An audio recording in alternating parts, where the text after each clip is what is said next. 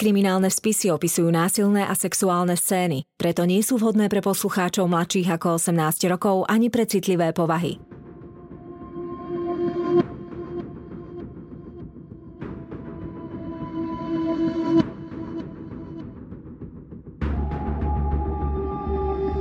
Spáchali ťažký zločin a pred spravodlivosťou sa im nepodarilo skryť. Na ich prípadoch pracovali len tí najlepší vyšetrovatelia. Každý z nich má v policajnom archíve svoj spis.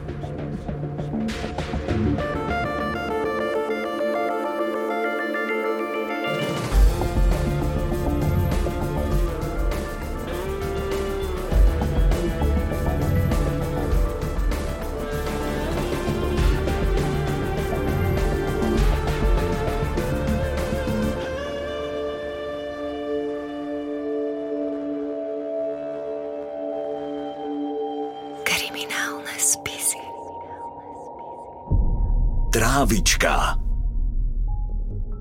Na juhu Slovenska, tesne pri hraniciach s Maďarskom, leží nenápadná obec Šahy. Jej obyvatelia sú zvyknutí na pokojný, ničím nerušený život. Rodiny sa navzájom poznajú, držia spolu a pomáhajú si. V roku 2015 ešte nikto netušil, že ulicami ich malého mestečka sa potuluje smrť. Bola blízko. Tak blízko, že stačila malá súhra okolností ocitnúť sa v nesprávny čas na nesprávnom mieste a hoci kto z nich mohol prísť o život.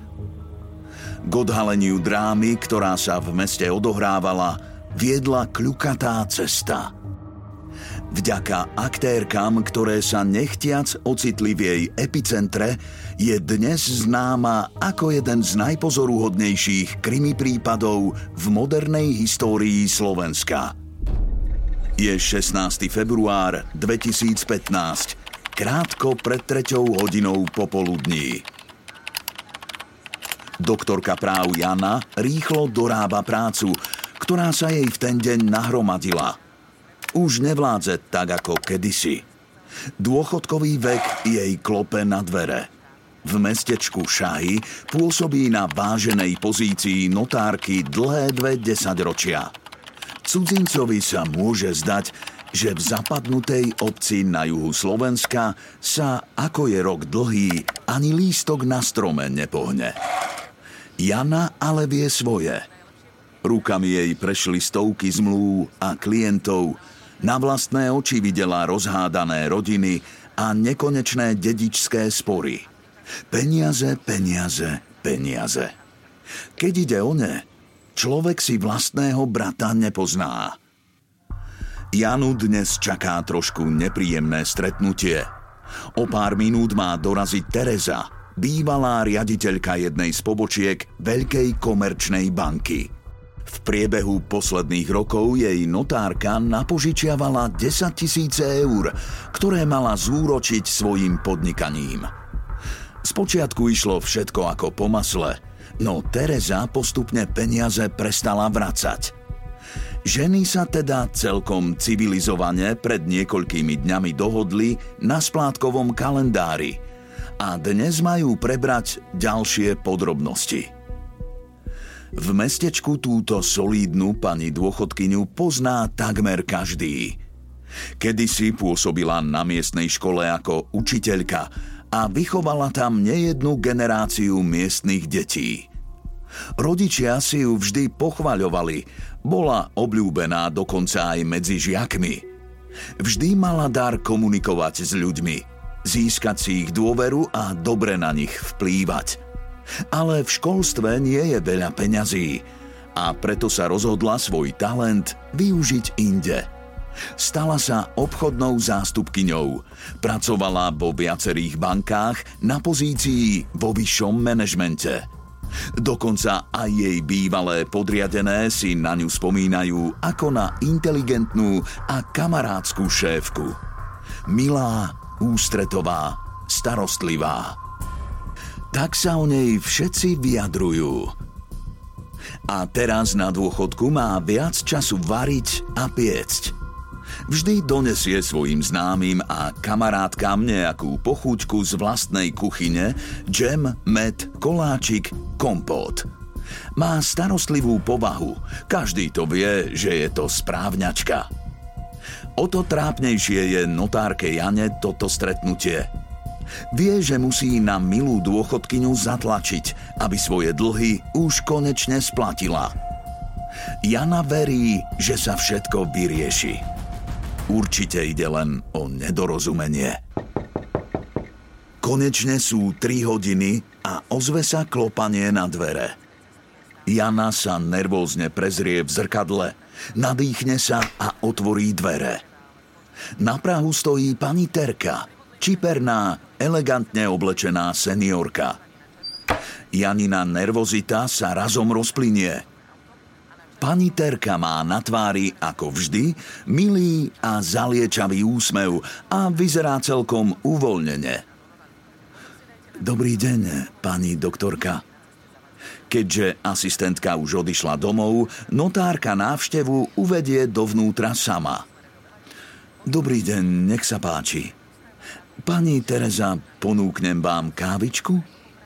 Áno, čiernu, bez cukru, bez mlieka, prosím.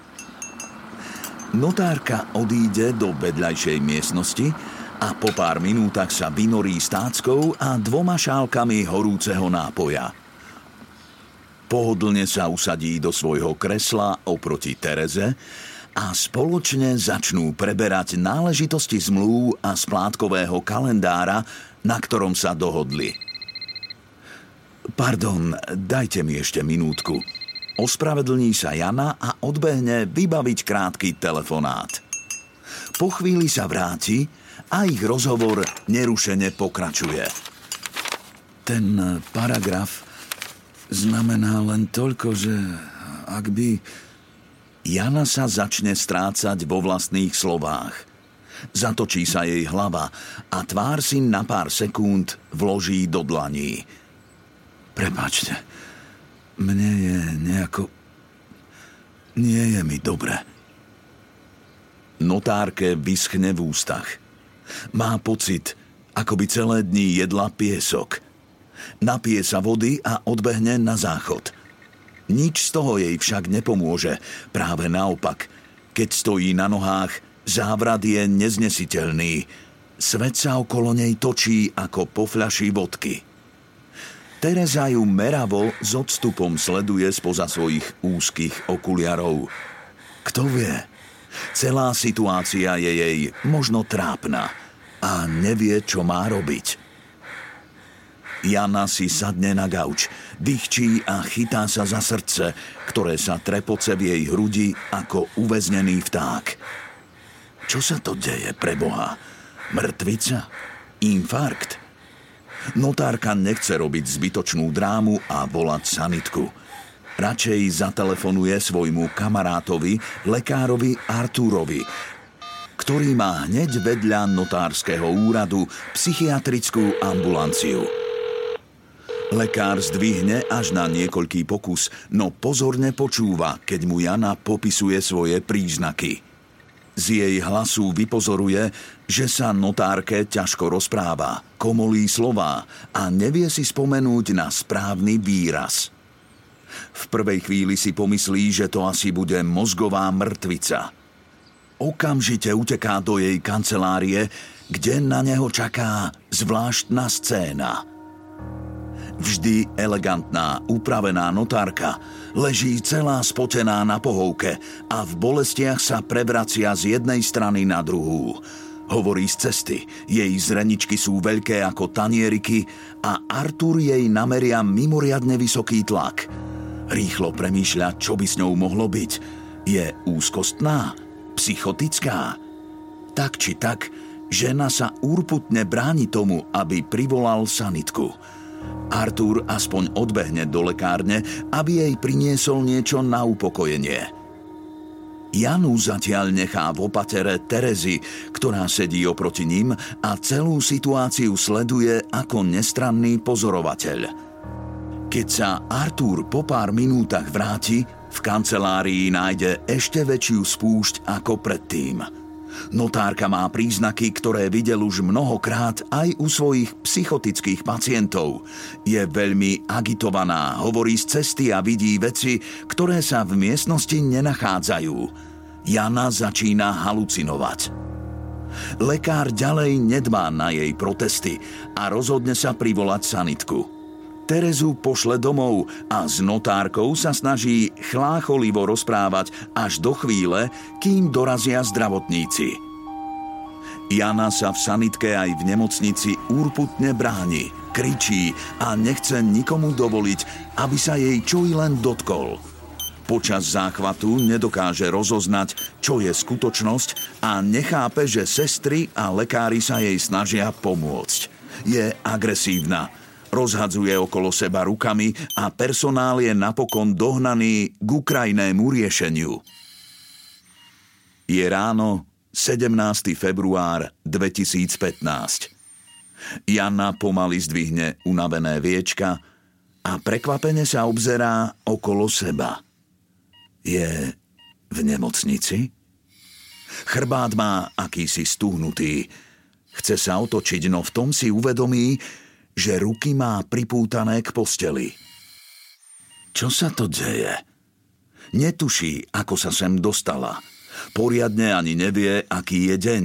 No posledné, čo si pamätá, je to stretnutie v kancelárii. A áno, ten príšerný závrat. Ležala na gauči a potom tma. Sestričky jej uvoľnia ruky a vysvetlia, že mala halucinácie a urputne sa bránila akejkoľvek pomoci. Lekári predpokladajú, že išlo o mŕtvicu, no vyšetrenia túto diagnózu nepotvrdia. Na druhý deň je už Jana čerstvá a čulá ako rybička. Po závratoch a vysokom tlaku niet ani stopy. Niekoľko dní sa znudene prechádza po oddelení. Občas pomôže inému pacientovi a lekári ju rad za radom posielajú na ďalšie a ďalšie vyšetrenia. Ani po týždni pozorovania a testov sa lekárom nepodarí zistiť príčinu záhadného záchvatu. Janu napokon v perfektnom stave prepustia domov. Zimu pomaly strieda jar – Najprv prejde týždeň, potom mesiac a Jana sa pomaly prestane báť, že sa ten odporný záchvat zopakuje. Znova na plné obrátky pracuje, prechádza nekonečné stránky právnych dokumentov a stretáva sa so svojimi klientmi. Zatelefonuje aj Tereze, aby nadviazali na tú nešťastnú schôdzku zo 16. februára – Jana sa vždy snaží správať korektne. Ľudia ju popisujú ako ľudskú a trpezlivú profesionálku, no tentokrát už dochádzajú nervy aj jej. Tereze požičala peniaze v dobrej viere, no ona teraz stále vymýšľa a nedodržuje splátkový kalendár, na ktorom sa dohodli. Je štvrtok 2. apríla 2015. Stretnutie prebieha za veľmi podobných okolností ako pred mesiacom a pol. Ženy sa zídu v poobedných hodinách v notárskej kancelárii. Znova spolu nad kávou preberajú náležitosti dohody. Tereza balamutí a sľubuje jedna radosť – Jana jej už pomaly prestáva veriť aj nos medzi očami, no stretnutie nechce zbytočne naťahovať. S rodinou je dohodnutá, že večer pôjdu spoločne do kostola. Terezu vyprevadí von z kancelárie, rýchlo skočí do obchodu a sadne si do auta. Odbočí na hlavnú cestu a vyrazí smerom domov, do nedalekej dedinky Demandice. A vtedy to znova zacíti. Ten šialený závrat. Pocit, ako by sa okolo nej točil celý svet – zažmurká a pokúša sa zaostriť na cestu. V ústach má sucho ako na púšti. Cíti, ako ju oblieva pot a srdce sa vrhá na svoju zbesilú jazdu. Jana sústredene hľadí na cestu. Musí to vydržať, veď domov je to už len 10 minút. Obiehajúce autá sa okolo nej skrúcajú v podivných úloch. Svet vyzerá ako v zlom kreslenom filme. Touto cestou išla domov tisíckrát, no dnešok je ako z nočnej mory. Zdá sa, ako by šoférovala už celé hodiny, keď sa pred ňou konečne vynoria známe domčeky v Demanticiach. Ani nevie ako, no podarí sa jej zaparkovať pred svojím domom – Kostol už dávno pustila z hlavy. Rýchlo sa navlečie do pyžama a dúfa, že nevoľnosť sa jej podarí vyležať. Lenže namiesto toho je jej stále len horšie a horšie. Srdce jej dupoce ako splašený kôň. Má pocit, že sa povracia, alebo už už stratí vedomie. Volá manželovi a slová sa jej pletú jedno cez druhé. Jej muž aj s deťmi našťastie už o chvíľu dorazia domov. Hneď im je jasné, že s mamou je zle. A tak ju posadia do auta a odvezú do Levickej nemocnice. Jana celou cestou blúzni, vzdoruje, v plnej rýchlosti otvára dvere na aute a pokúša sa vyskočiť von. V nemocnici sa opakuje podobný scenár ako vo februári. Lekári si svedomito plnia svoju prácu. Janu dôkladne sledujú a podrobujú širokému spektru vyšetrení. Vylúčia psychiatrické a neurologické poruchy, nepodarí sa im diagnostikovať žiadne zásadné problémy na srdci ani v obehovej sústave. Napriek tomu, že notárka sa cíti byť fit – v nemocnici si ju nechajú počas celých veľkonočných sviatkov. Jana má pocit, že dni na neurologickom oddelení sú nekonečné. Z dlhej chvíle sa dá do reči so Zdenkou, pacientkou, ktorá leží na rovnakej izbe. Ženy prekvapene zistia, že ich hospitalizovali s veľmi podobnými príznakmi. U oboch mali lekári podozrenie na mŕtvicu, ktorá sa nepotvrdila – Zdenka sa mračí, tvrdo premýšľa a pojane zvláštne pokukuje. Strohá nemocničná miestnosť ako by sa zmenšovala. Medzi pacientkami zavládne ťaživé ticho. Zdenka sa bojí niečo povedať, aby nebola zablázna. Jednu takú skúsenosť už má. Pred pár dňami, keď ju do nemocnice priviezli, žiadala lekárov, aby jej urobili toxikologickú analýzu. Nikdy žiadne drogy nebrala, no tušila, že takto môžu vyzerať ich účinky. Zdenka na testoch silou mocou trvala. Skúšala to cez kamaráta lekára. Telefonovala samotnému riaditeľovi, až si ich napokon vydupala. Zaplatila za ne z vlastného vrecka 200 eur. A výsledky boli negatívne. Teraz ju majú v nemocnici za hysterku. Zdenka prehltne a pozrie sa Jane priamo do očí. Prosím vás, Jana, a začne opatrne.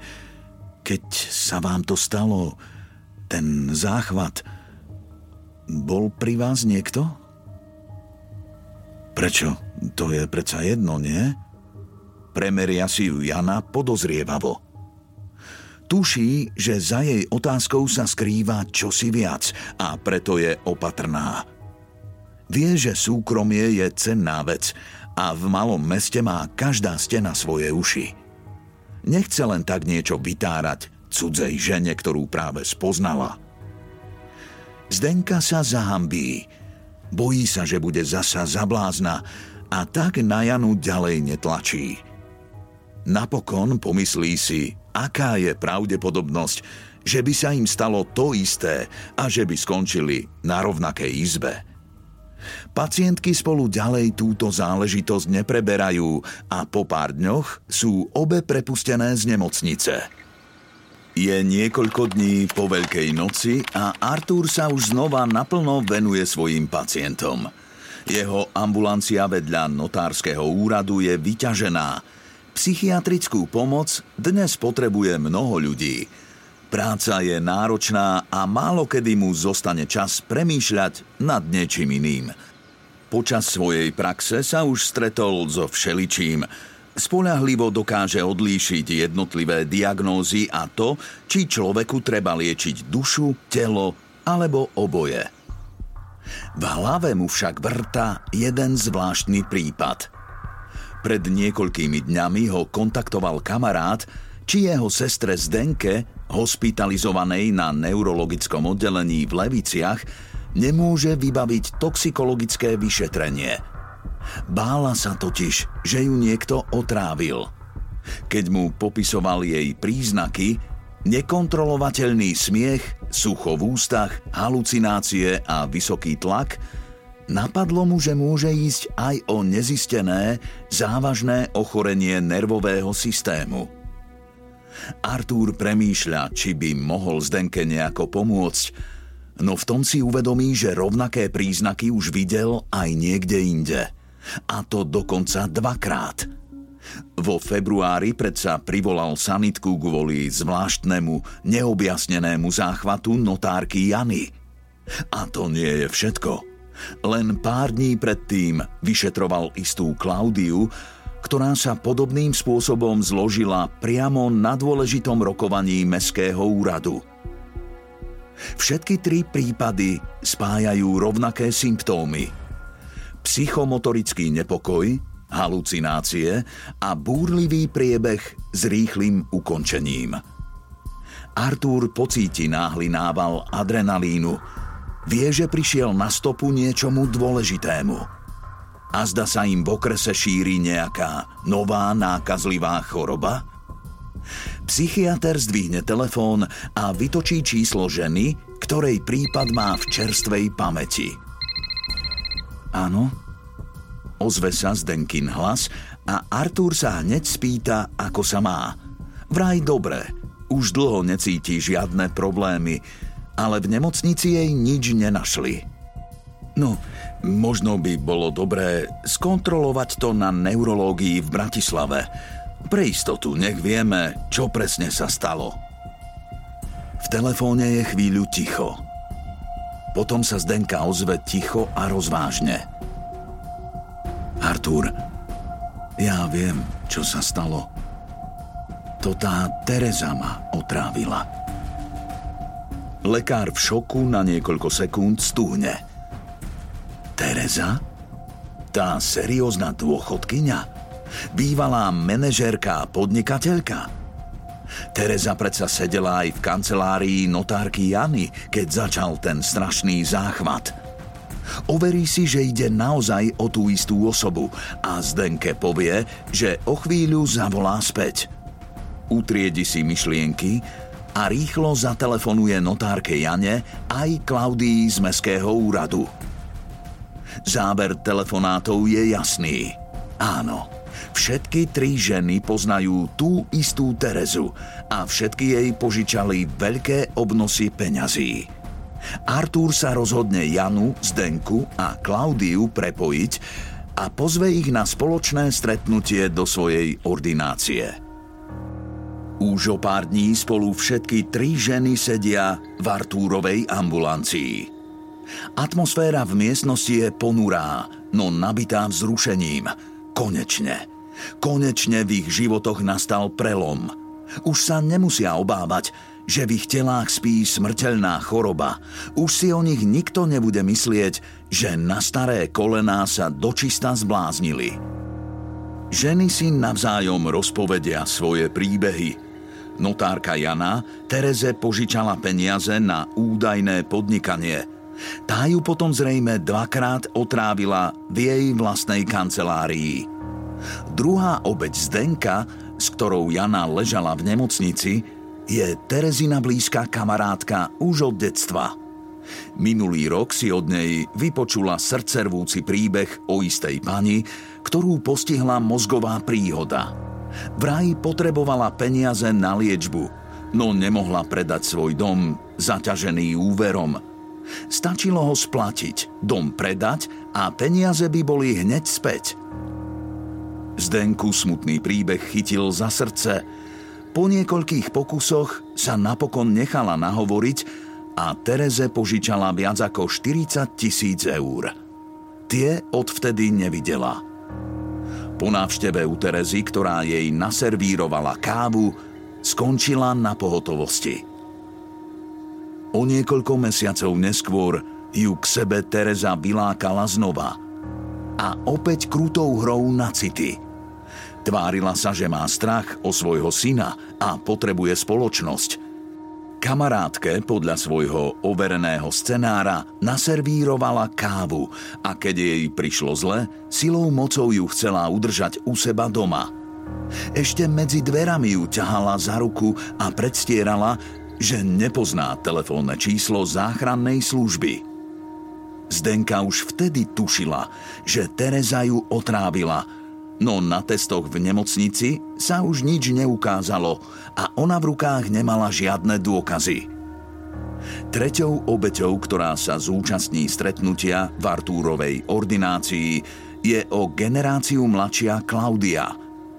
Terezu poznala ako príjemnú tetu, ktorá sa kamarátila s jej mamou, vždy všetkým nosila kompóty a vypekala palacinky – Tiež si od nej vypočula dojímavý príbeh o pani, ktorá dostala mozgovú príhodu a potrebovala predať dom kvôli peniazom na liečbu a tak jej v dobrej viere požičala 18 tisíc eur. V nemocnici skončila potom, ako v Terezinej prítomnosti vypila šálku čaju a v zápätí ju postihol záhadný záchvat priamo na pojednávaní Meskej rady. Ženy jedna druhú pozorne počúvajú a pokývkávajú hlavami. Všetko to dobre poznajú, všetky ich krušné chvíle bežali podľa rovnakého zákerného scenára. Boja sa len jedného. V rukách nemajú jediný dôkaz.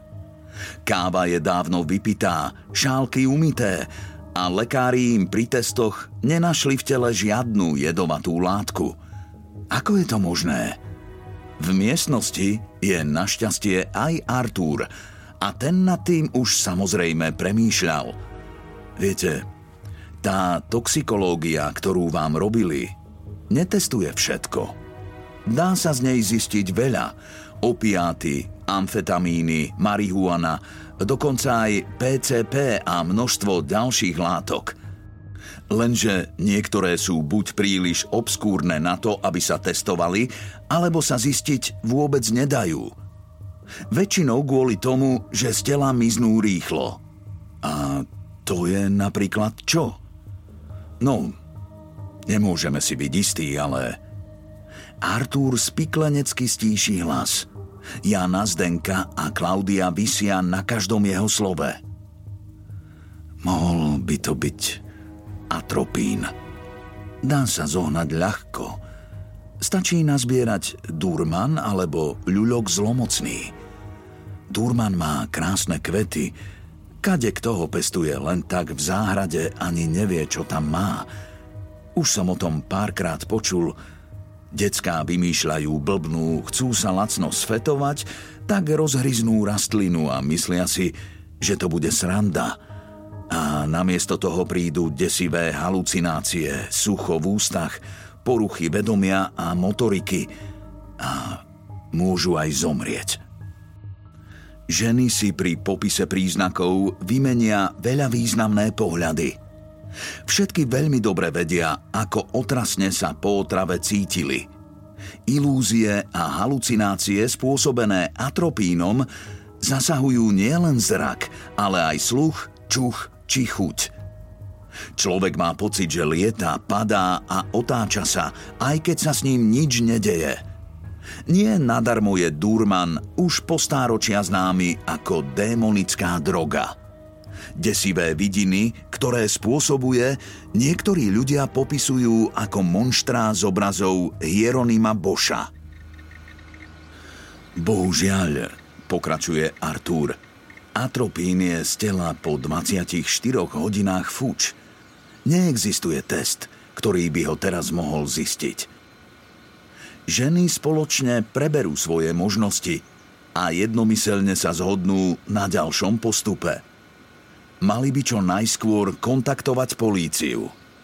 Tereza už nesmie nikomu ďalšiemu ublížiť – Pani Terezia sa podľa dostupných informácií narodila ako prostredná sestra dvoch bratov. Starší riadil z ministerskej pozície rezort a mladší sa liečil zo závislosti na alkohole, čo mu aj podlahol. Pani Terezia sa vydala a mala dvoch synov. Podľa výpovedi svetkov bola doma prirodzenou autoritou ona. Jej manžel bol submisívny, podriadivý, starostlivý, kým pani Terezia sa realizovala skôr v kariére v širšej sociálnej skupine. Napriek tomu, že nemala žiadne ekonomické ani vysokoškolské vzdelanie, využila ponuky na riadiace funkcie veľkých bankových subjektov, za čím sa veľmi pravdepodobne teda skrýva nepriama podpora jej brata. Svoju profesionálnu kariéru mala založenú na klamstve. A keďže sa v jej živote darilo, klamstvo sa stalo možnosťou, na základe čoho máme potom blízko k popieraniu, k racionalizácii, k bagatelizácii, k prenosu zodpovednosti, čiže akoby takému nezrelému, dospelému správaniu. Ak sú jej obeťami len ženy, Môže za tým byť aj chladná matka alebo zlá matka. Ak existujú obete, od ktorých si nepožičala, mohla ich tráviť len tak. Mohli byť jej náhodnými viktimami, na ktorých si napríklad skúšala účinky jedu. V každom prípade, ak by to bolo tak, tak ich množstvo vlastne jej obetí je oveľa, oveľa vyššie. Môžeme hovoriť o jednej z najväčších drahýň na Slovensku. Priebehu nasledujúcich dní sa obete spoločne vyberú na policajnú stanicu. Lenže z toho, čo ich tam čaká, zostanú zaskočené. Policajti sú chladní, neveria im a do prípadu sa im ako si nechce. Ženy ich musia presviečať a prosiť, aby ich oznámenie vôbec spísali – Napokon sa im to podarí, no z policajtov sála dojem, že nepohnú ani prstom, aby sa prípad niekam pohol. A ak by aj prstom pohli, bez dôkazov Terezu za mreže žiadny súd nepošle. Z celej situácie je najviac rozúrená Jana. Celý svoj život zasvetila právu. Tomuto štátu slúžila ako notárka dlhých 20 rokov a toto je jej odmena – že ju majú policajti za starú, bláznivú babu? Teresa si behá po slobode a obete majú čakať ako dobytok na porážku. Tak to teda nie, hovorí si Jana. Toto si nenechá. Keď chcú policajti dôkazy, dostanú dôkazy.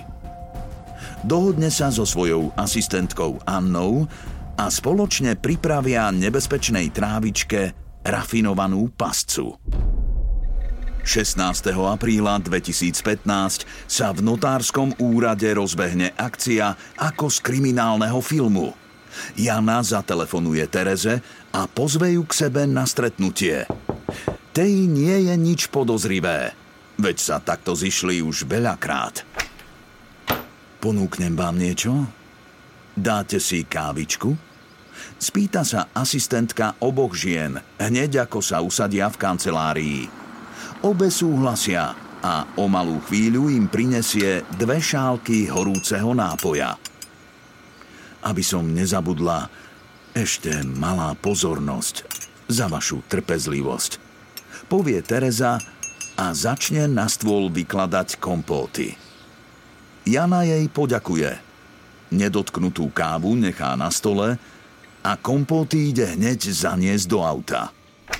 Výjde z notárskeho úradu, pomaly otvorí kufor auta, nechá v ňom zaváraniny a naspäť kráča ako v spomalenom filme. Terezu chce nechať samú v kancelárii čo najdlhšie, len nech si tam pekne robí, čo chce.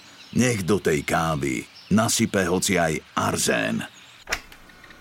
Keď sa Jana po niekoľkých minútach vráti, Tereza pokojne čaká, usadená pri konferenčnom stolíku. Pozerá na ňu spoza svojich úzkých okuliarov, jej oči sa v šere zvláštne lesknú. Jana obíde svoju kávu položenú na kancelárskom stole a ani sa na ňu nepozrie. Tereza hneď zareaguje. Tam máte kávičku. Nezabudli ste? Jana len mávne rukou a prisadne si ku kancelárskému stolíku. Tereza vstane a kávu jej prinesie. Potom jej opäť len tak, ako by mimochodom pokynie, aby sa napila. Vraj, aby jej nápoj nevychladol.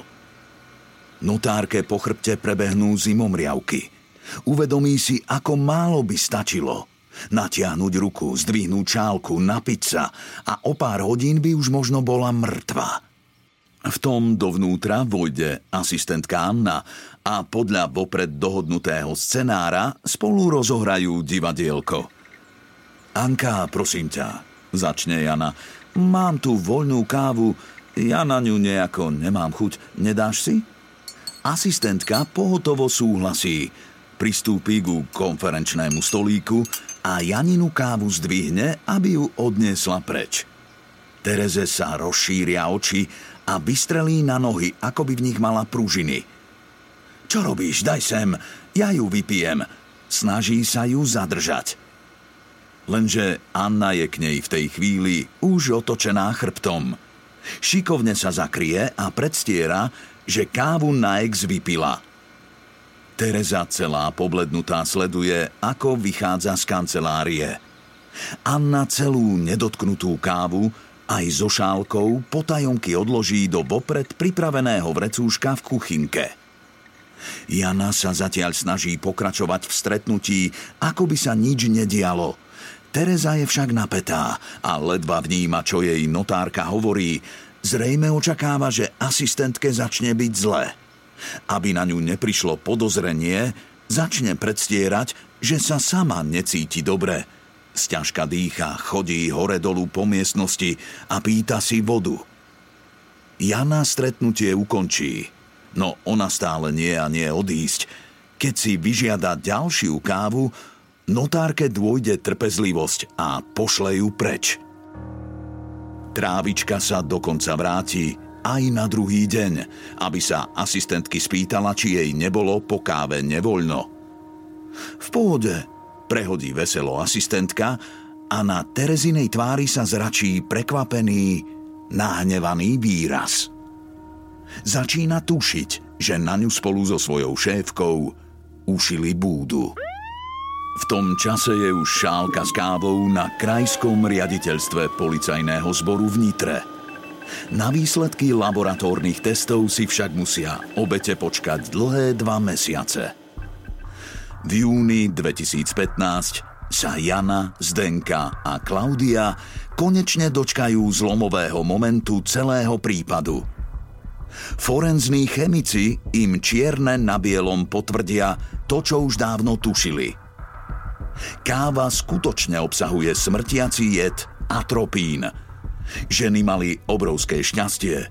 Stačilo by pár miligramov látky navyše a všetky tri už mohli byť mŕtve.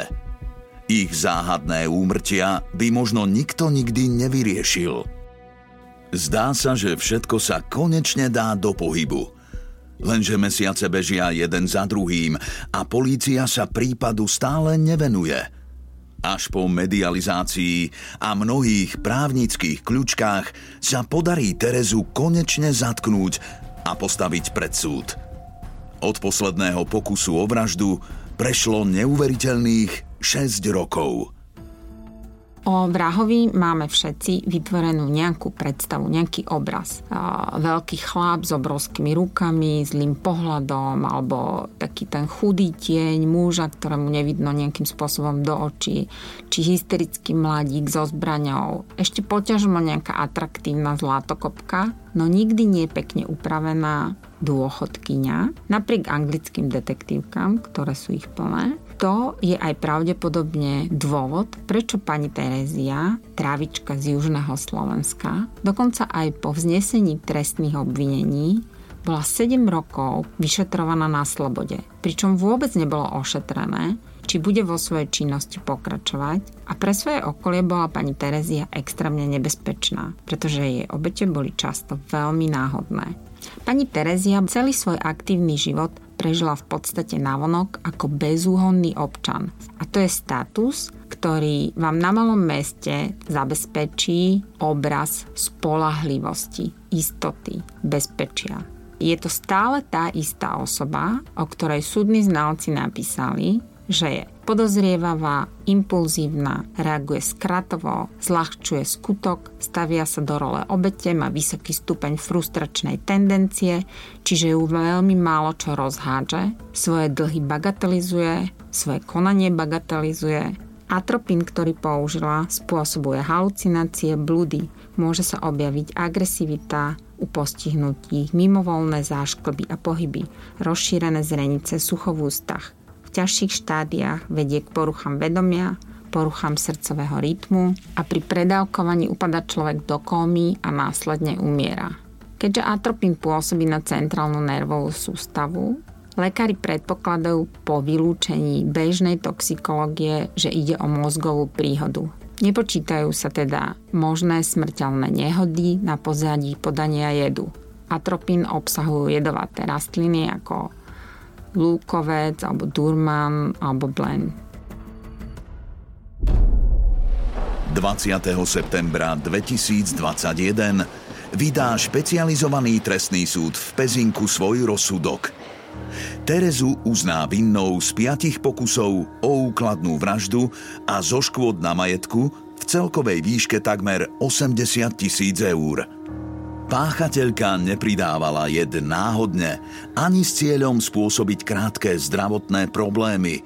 Išlo o úkladný a zákerný plán, ako sa navždy zbaviť svojich veriteľov. Jej modus operandi bol nasledovný. Najprv si vytipovala ženy v strednom veku a dôchodkovom veku a získala si ich dôveru. Zmanipulovala ich a vylákala od nich veľké finančné čiastky, ktoré nikdy nemienila vrátiť. Naopak, jej plánom bolo sa veriteľov na dobro zbaviť. Na schôdzke, kde sa dohadoval splátkový kalendár, im podala jed a tropín, ktorý ich mal zabiť.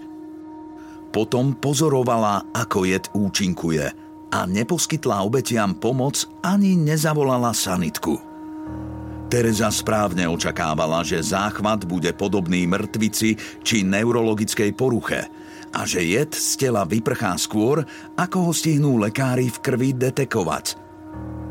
Súdni znalci z oblasti psychológie a psychiatrie konštatujú, že v dobe spáchania činov netrpela žiadnou duševnou poruchou, ktorá by ovplyvňovala jej rozpoznávacie alebo ovládacie schopnosti.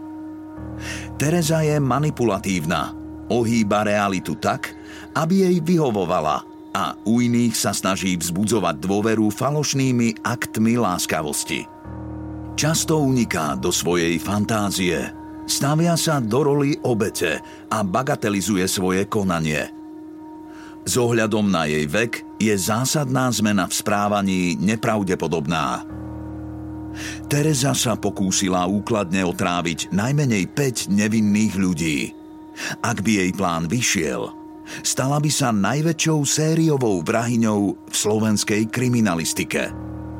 Súd jej udelí trest vo výške 25 rokov, no Teresa sa hneď odvolá 8. novembra 2022 Najvyšší súd Slovenskej republiky tento rozsudok potvrdí. Lenže má to jeden háčik. Obetí je zrejme oveľa viac, ako je možné dokázať súdnou cestou. Jed atropín Teresa nepridávala len do nápojov, ale aj do kompótov a ďalších lahôdok, ktoré ochotne rozdávala ľuďom, ktorým dlhovala peniaze. Obete niekedy ponúkli pochúťkami aj ďalších ľudí – a tak strašný záchvat postihol aj Zdenkinu kolegyňu zo salónu krásy, ktorá skončila na psychiatrii. Aj slabozrakého maséra, ktorý si počas záchvatu rozbil hlavu. Ťažkým chvíľam sa nevyhol dokonca ani jeho asistenčný pes, desaťročný priateľský labrador Sami. To, že nikto z nich nezomrel, je takmer zázrak – Trávička z južného Slovenska dnes už nikomu neublíži. No okolo prípadu je stále mnoho otáznikov. Teresa sa k činu nikdy nepriznala a tak sa nepodarilo zistiť, odkiaľ jed získala, ani kam zmizli napožičiavané peniaze. Bohužiaľ je pravdepodobné, že do rúk okradnutých žien sa už nikdy nevrátia. Ak by trávička pôsobila vo väčšom meste, obete by sa možno nikdy nestretli a prípad by bol dodnes nevyriešený. Na štátne orgány bolo potrebné vyvinúť veľký tlak a prekorčuľovať mnohými zradnými právnymi zákutiami, aby sa trestné oznámenie dalo do pohybu. Dnes sú však vďaka odvahe a neoblomnosti niekoľkých žien Šahy opäť bezpečným mestom.